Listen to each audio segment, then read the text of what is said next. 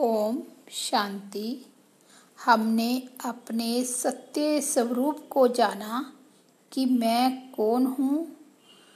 असल में मैं मस्तक में चमकता हुआ एक सितारा हूँ, जिसको आत्मा कहते हैं। उसका स्वरूप ज्योति बिंदु स्वरूप है। तो आज हम फील करेंगे, सभी एकदम एकाग्र हो जाएँगे, शांत भाव में बैठ जाएँगे और फील करें, मैं आत्मा सितारा मस्तक में भरकुटी के मध्य चमक रहा हूँ।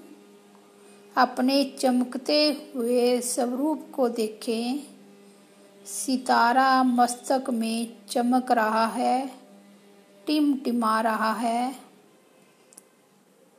देखें सितारे को, चमकते हुए सितारे को, मैं आत्मा सितारा मस्तक में चमक रहा हूँ। मैं आत्मा सितारा आँखों के द्वारा देख रहा हूँ, कानों के द्वारा सुन रहा हूँ, मुख के द्वारा बोल रहा हूँ। मस्तिष्क के द्वारा सोच रहा हूँ। हाथों के द्वारा कार्य करता हूँ। मैं आत्मा, सितारा, सब कार्य व्यवहार करता हूँ और इस शरीर के ऑर्गन्स के द्वारा सब कार्य करवाता हूँ। मैं आत्मा, ज्योति, बिंदु, सितारा हूँ। फील करें, मस्तक के बीच में भरकुटी के मध्य सितारा चमक रहा है। यही मेरा सत्य स्वरूप है। एक मिनट के लिए ठहर जाएँ, अपने सत्य स्वरूप को देखते रहें। मेरा मस्तक आत्मा सितारे की लाइट से चमक रहा है। बाबा कहते हैं, बच्चे, अपने सत्य स्वरूप को देखते रहें। सत्य स्वरूप को देखने से क्या फ़ायदा होगा कि हमारा, जितनी देर हम अपने सत्य स्वरूप को देखते रहेंगे, हम उसमें टिक जाएँगे तो हमारी कई प्रकार की प्रॉब्लम्स दूर हो जाएगी। जैसे कि हम ठहर जाएँगे। तो बाबा कई बार कहते हैं ना कि बच्चे अपने को आत्मा समझेंगे तो तुम्हारी आयु भी बढ़ जाएगी। आयु बढ़ने का भी यही तरीका है कि आत्मा समझेंगे तो आत्मा जैसे कि हम हम एकदम रुक जाएँगे।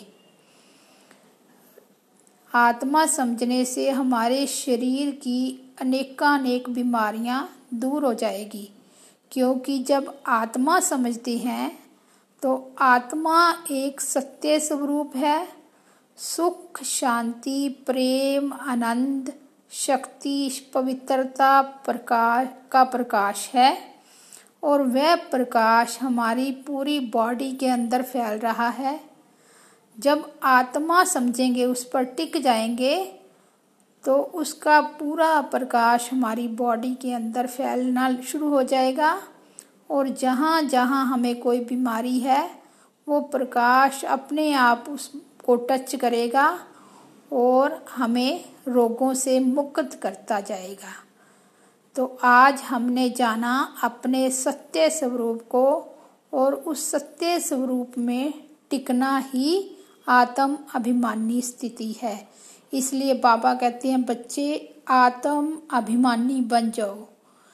तो हम आज से अपने, ज़्यादा से ज़्यादा अपने सत्य स्वरूप में टिके रहेंगे ताकि हमारी सभी प्रॉब्लम्स हल हो जाए। हमारे शरीर की बीमारियाँ, रोग सब समाप्त हो जाए। ओम शांति।